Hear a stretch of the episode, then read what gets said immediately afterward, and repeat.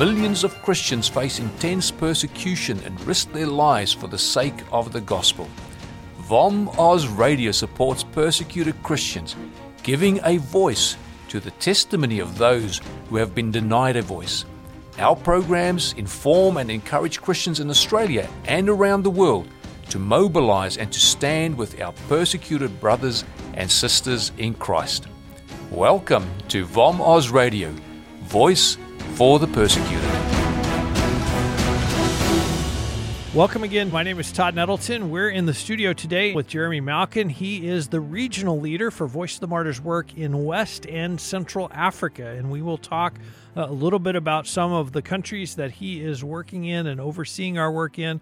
Jeremy has been our guest previously. So, Jeremy, welcome back. Thank you so much, Todd. You know, it's interesting to me. We started out this year talking about some places in Africa. You and Sean were here together. Uh, one of the countries we talked about is Benin. We're going to talk about that again today. But uh, as we think about a new prayer map and new countries, what goes into that on, on your side, on the international ministry side, to say, hey, this is a country that hasn't been on our prayer map, but we need to put it on there. The, the Christians are being persecuted there. We need it on our prayer map how, how does that conversation go? Yeah, I think there's two um, things that really go into that. One is just the the amount of persecution in a particular country. One of the countries we added to the prayer map, which we'll talk a little bit more about later, is is the country of Niger. And because we VOM is responding to so many cases of persecution throughout the country, a lot of them somewhat isolated cases of you know those who come to faith, but but are ostracized by their families, um, just you know face that communal pressure, as well as you have some jihadist activity coming into the western part of the country, which we'll talk about.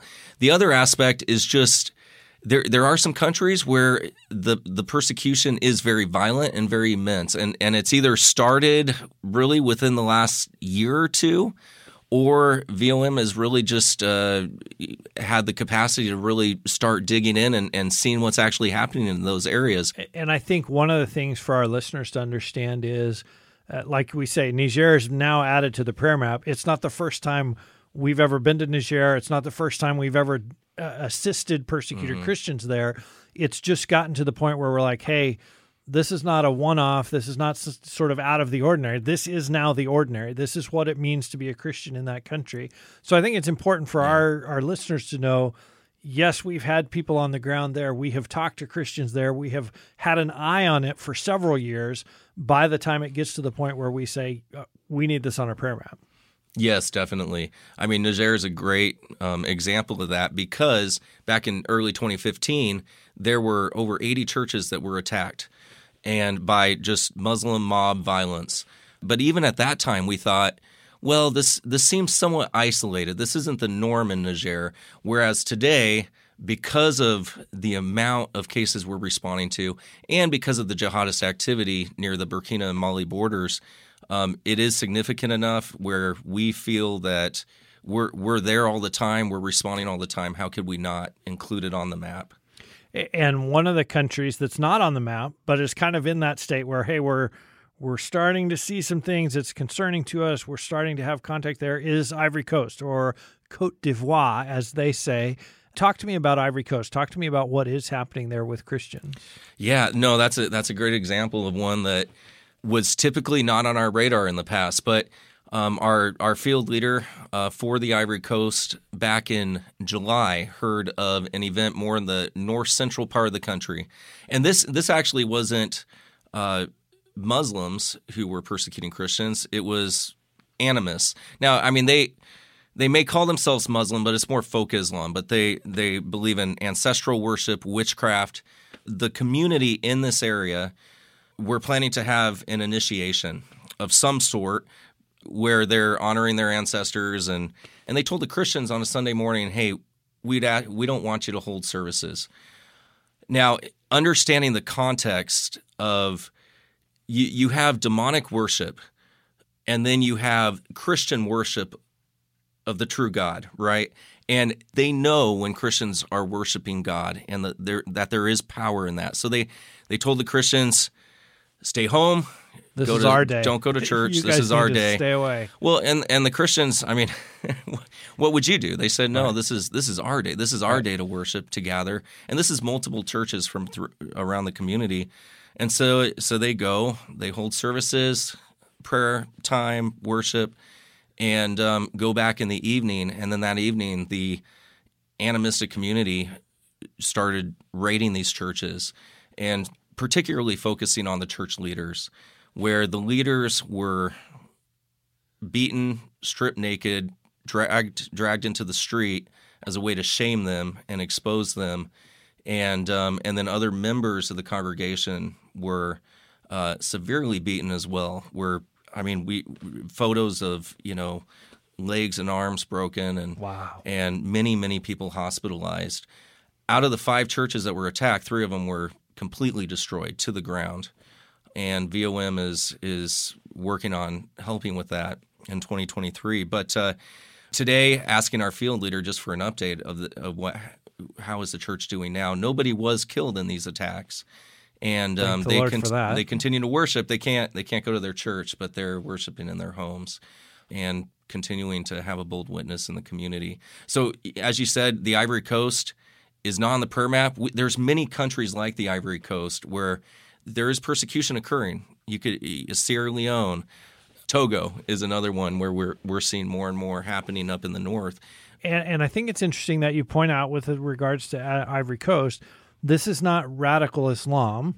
Uh, this is not an ISIS affiliated group. It is it's the community, and it's really the the witch doctor, the spirit worship, the sort of animistic thing in the community.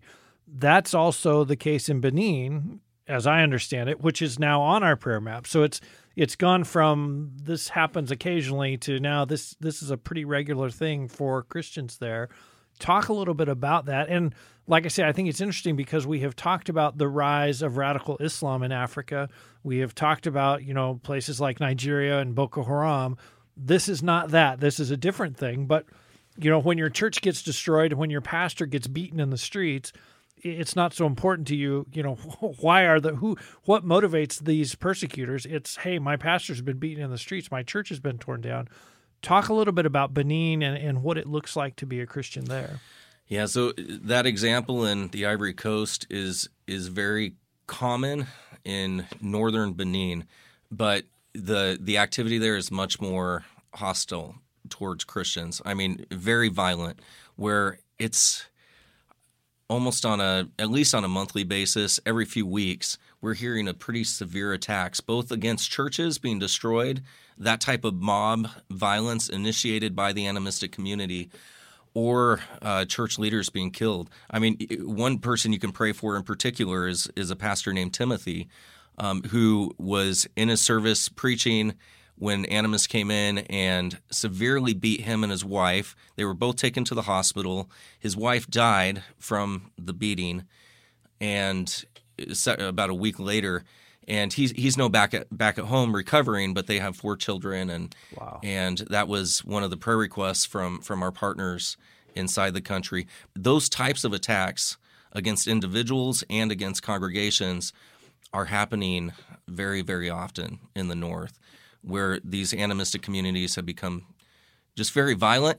I mean, they view Christianity as a foreign religion that's not native to their part of of Benin, and their tribal practices go back generations and generations. So, of course, there's this fear of offending the ancestors of, of all these things, and the church is just taking a, a beating for it- it's interesting to me how they recognize the spiritual power of the church, the spiritual power of God's people worshiping, God's people gathering together, God's people praying. It seems like there's a lesson there almost for us. Like when we gather for church, we need to understand that's a that's a powerful thing in the spiritual realm. It seems like maybe our brothers and sisters in Benin have a little better understanding. And unfortunately, it's because they're suffering, but it seems like they have a something mm-hmm. to teach us about that. If there was no spiritual power in Christian worship in northern Benin, they wouldn't be attacked. You know, so they they come from a culture, the animistic culture even believes in this spiritual essence in everything that exists, whether it's an object or a, creature or a place. And the church understands that because they're from that culture. Many of the, these are first generation Christians. So, and and when you hear the testimonies of many people that have come to faith in that area, it's because they saw that God is more powerful through Christ. Mm-hmm. And and oftentimes it's I was sick, I went to the witch doctor, he couldn't heal me, and then I went to the church and I was prayed for and I was healed well. and it was mirac- miraculous and I can't explain it except that Jesus is God and is that is that powerful. So so that that sense of power is of course very fearful to the animus. It, we need to learn from that I think as a western church that uh, when we go to service, when we worship the Lord and when we pray, there is significant power in, in that. You you can go to places like Northern Benin and they're asking for our prayers and they say we we feel your prayers we we know you are praying for us and that means more to us than anything else because they know that that power is there and and um, and I think we can be encouraged by that to to not only pray for them but to live our lives in such a way with such boldness that we know the gospel is going to transform lives. So would they part of their fear of the growth of the church would be that the the spirits are going to get angry? Like the the village spirits or the whatever is going to get angry. If if we allow these people to be Christians that's going to make trouble for us. Is is that part of their thought process? Or is it simply they're outsiders? They don't belong here? No that it, that's definitely part of their okay. thought process that the ancestors would be angry with them. But when you think at the root of animism again is demonic worship. Animism in northern benin is where what we refer to voodoo originally came from. And we know kind of what that implies and, and just the evil behind it. But it's it's satanic. It's opposition towards towards Christ, mm-hmm. towards towards Scripture, towards the church.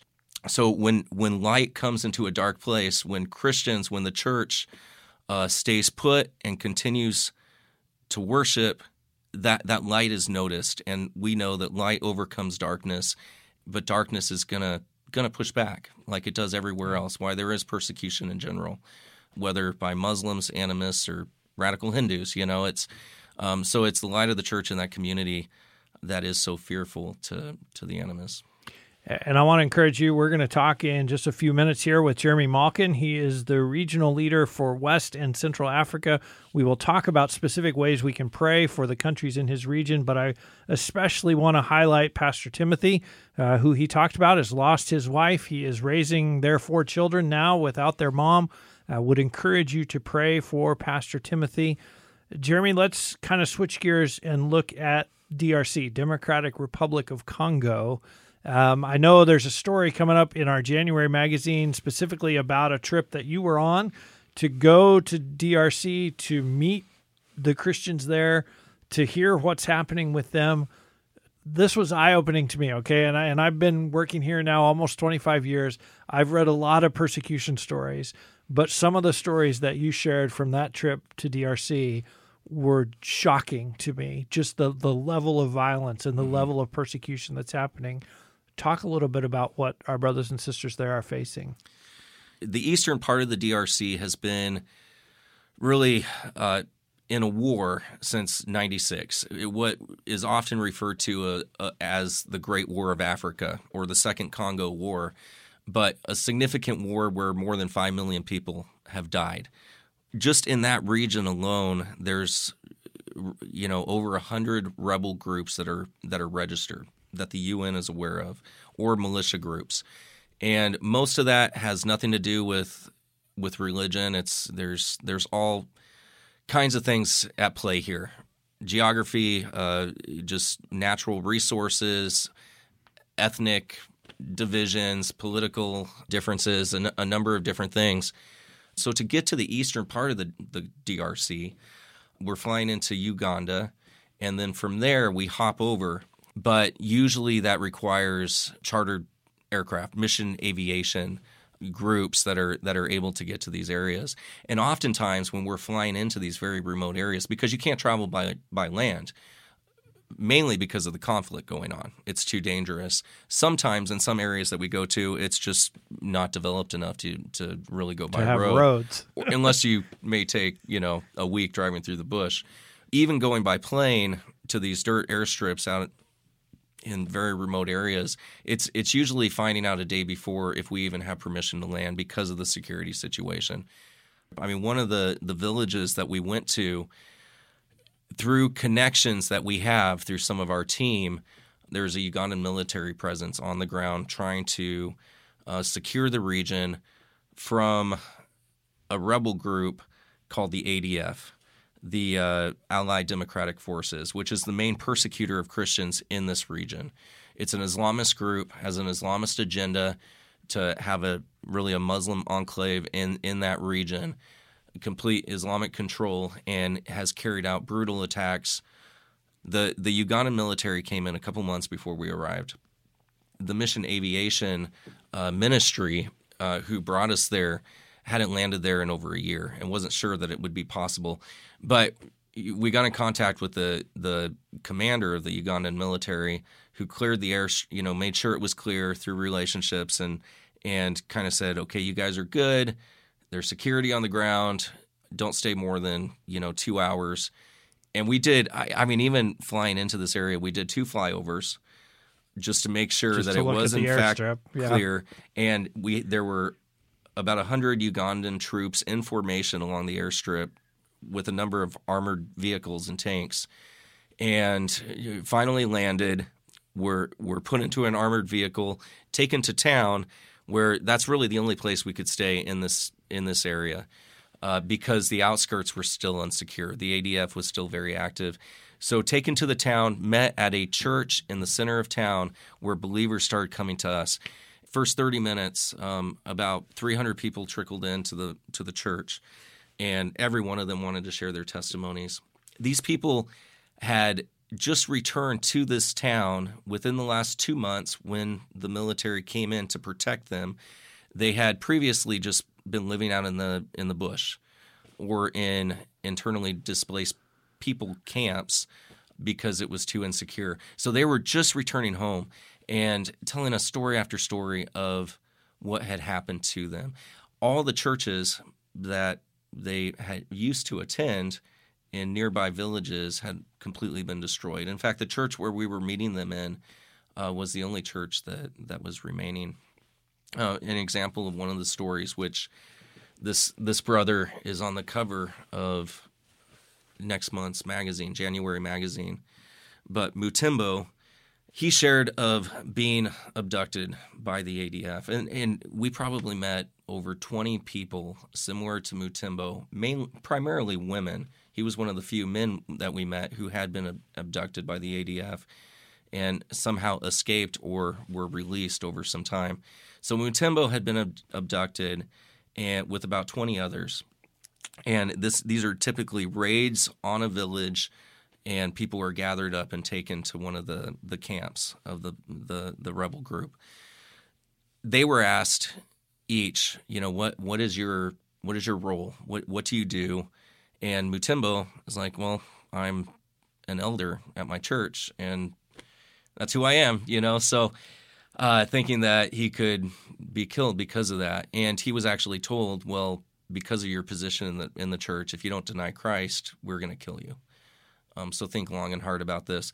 One younger man um, that Mutembo started breaking down in tears as he told about this young man's story. This this um, in, uh, Saeed in his twenties. So Christian named Saeed, Islamic name uh, the ADF soldiers um, took Saeed and said, "How can you disgrace Islam by by being a Christian with a Muslim name?" and killed him on the spot. And so the other Mutembo and a few others uh, were taken. They were beaten over the head, and they were eventually put into basically a well and left there for days. Now, again, there's there's a lot more to the story which you can read about in the magazine. But Mutimbo was beaten so hard, he doesn't think clearly. I mean, there there's some mental issues now that he has, and and some of the other elders at the church were telling us about that. Just just heartbroken for Mutembo and what he went through, and he can't actually remember how how he got out, how Wow. if how they if they they rescue you know pulled him out of the well or whatever, but he knew that somehow he was was, He was rescued, spared. and he praised God for that. But but his mind was so far gone he couldn't remember everything that had happened. So so that that's an example of one story. We out of those And three he knew. I mean, you had to know.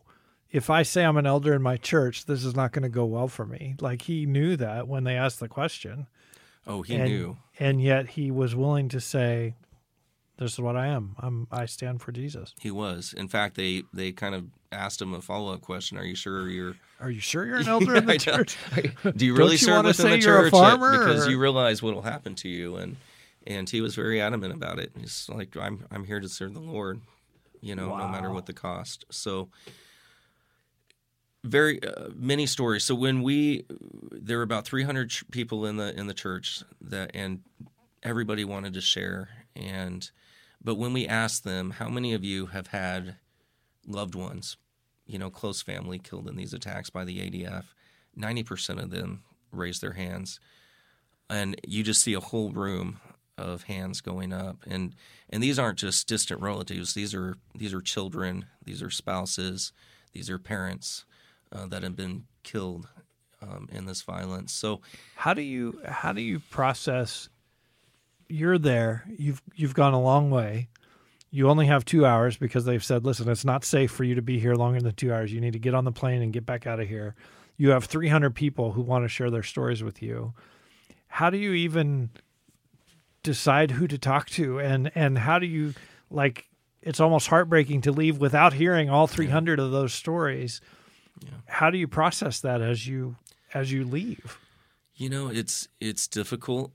Um, we rely on our on our hosts, you know, in the on the ground. So in this case, it was pastors from a local church there uh, who kind of vetted. These are the stories that you should hear from. Knew the people well enough to to choose who would share, and so leaving it in their hands and letting them kind of do the the groundwork, Mm-hmm. The hard behind- work. the hard work. And but that's not the ideal situation either. I mean, we really, in most cases, and we went to another town where we had much more time.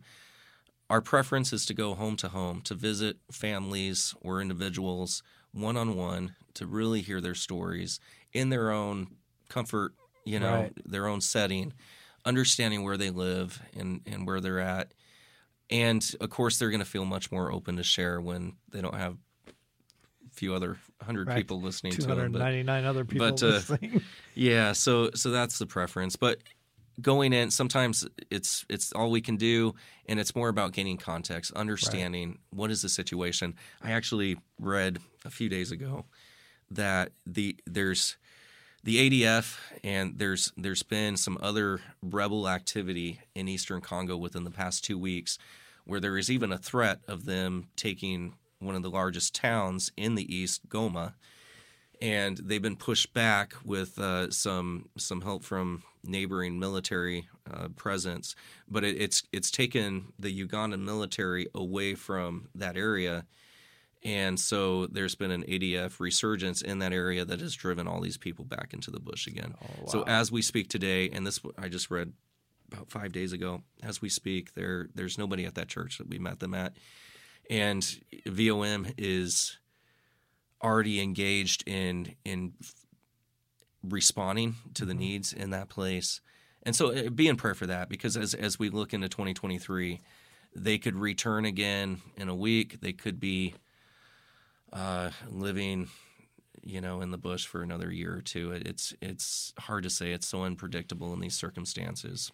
and which makes it very hard for you and your team to know how to help. You know, like are they in the bush for a year? Well, that's that's one set of needs. Are they in the bush for a week and then they're going to come back to town? Well, that's a different set of needs. Yeah, exactly. How do we best serve them? How do we best stand with them? Jeremy, we want to finish up by talking about how people can pray, but I want to ask you about one other country that's in your region, and that is Nigeria, uh, specifically because of elections next year. And uh, early next year, they will elect a new president. just can you talk a little bit about the church in Nigeria and maybe just lead into how we can pray? And let's start with Nigeria because I, I know those elections will be very significant. I know also there's an increased risk of violence and unrest leading up to those elections. Our brothers and sisters deal with all those different things and all those different pressures. Can you just share a little bit and, and kind of give us an update on Nigeria? Yes, of course. Uh, the church, specifically in the north of Nigeria, is continues to be under immense pressure. There is an increase in persecution in certain regions of Africa. To understand Nigeria and a lot of the, the places where we're working, there's somewhat of a of a fault line, you might say, splitting Nigeria in half, which also goes south of the Sahel. Burkina Faso faces some of these issues with with some of the jihadist threat there and into the Central African Republic, where we've seen civil war since 2012. So, so you have you have Islam kind of pushing pushing south, and then you have kind of a Christian stronghold south of that fault line uh, that's just kind of trying to maintain ground, right, and not be driven further south. The difference is, as Islam pushes south, usually they do that in many of these cases, especially with some of these jihadist groups. Um, they do that by violence and the Christians standing firm and trying to push back are doing that through prayer, sending missionaries, whatever the case may be. Any, you know, but yeah, so that that's kind of the dynamics, so to speak, of Nigeria, where you do have that, a Muslim that fault a, line that you talked about literally runs right through Nigeria. like it, it really like does. it is half and half. The northern part is predominantly Muslim, the southern part predominantly Christian and others, and that I mean that fault line is just right across the center of Nigeria. But what you have in northern Nigeria is a very active church and some of the strongest believers eh, than in any other part of the country. Attacks against the church have been ongoing, especially from, of course, Boko Haram in the northeast.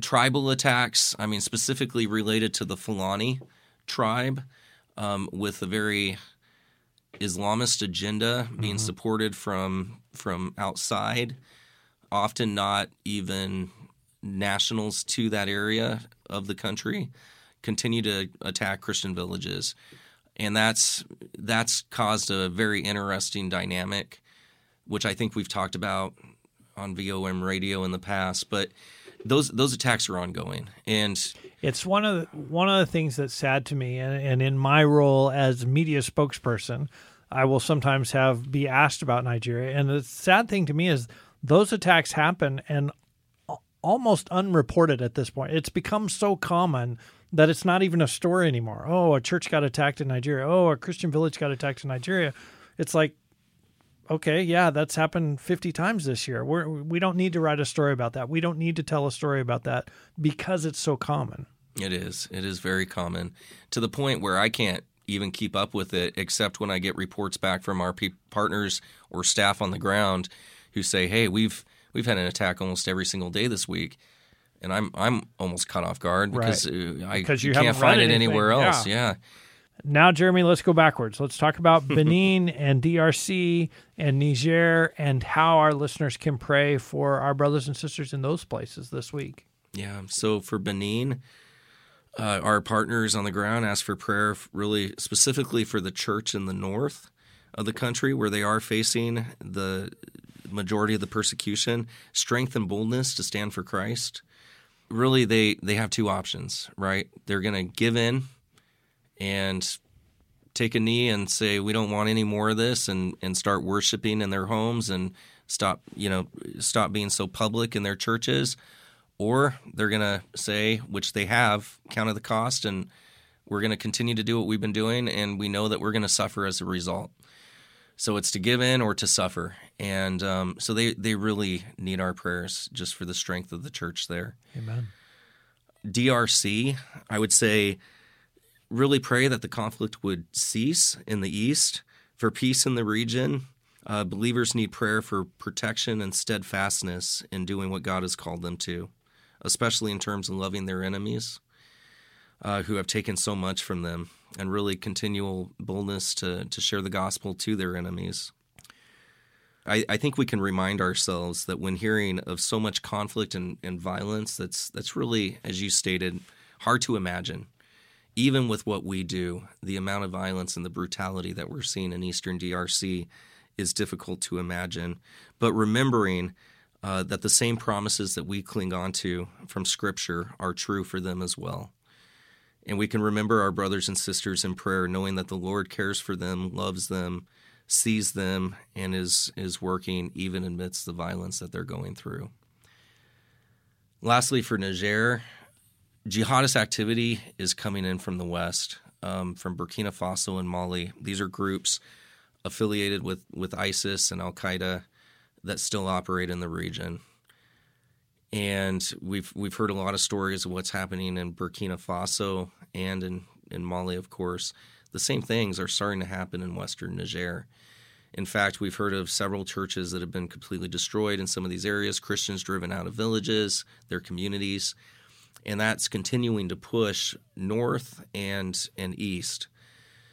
So as as they process this and and know um, what is the role of the church and how to shepherd their flock amidst a more intense persecution that's coming their way, I think the other thing we can be in prayer for is that there's still avenues and and I guess open hearts to to receive the gospel among tribes that are more maybe uh, kind of caught up in the conflict in, in neighboring countries, such as the Fulani. There's the gospel is is going forth throughout the country, and there is openness to hear it. Before the influence of these jihadist groups come into some of those areas, or before that these villages are pressured to, you know, get rid of the scriptures and and not having anything to do with Christianity, there is this window. So we could pray that God would continue to use that, that more and more would come to Christ. And we're hearing incredible testimonies of those coming to faith in traditionally unreached tribal groups in some of the, the, the hardest areas of the country. So more um, avenues for, for those local believers to, to share the gospel.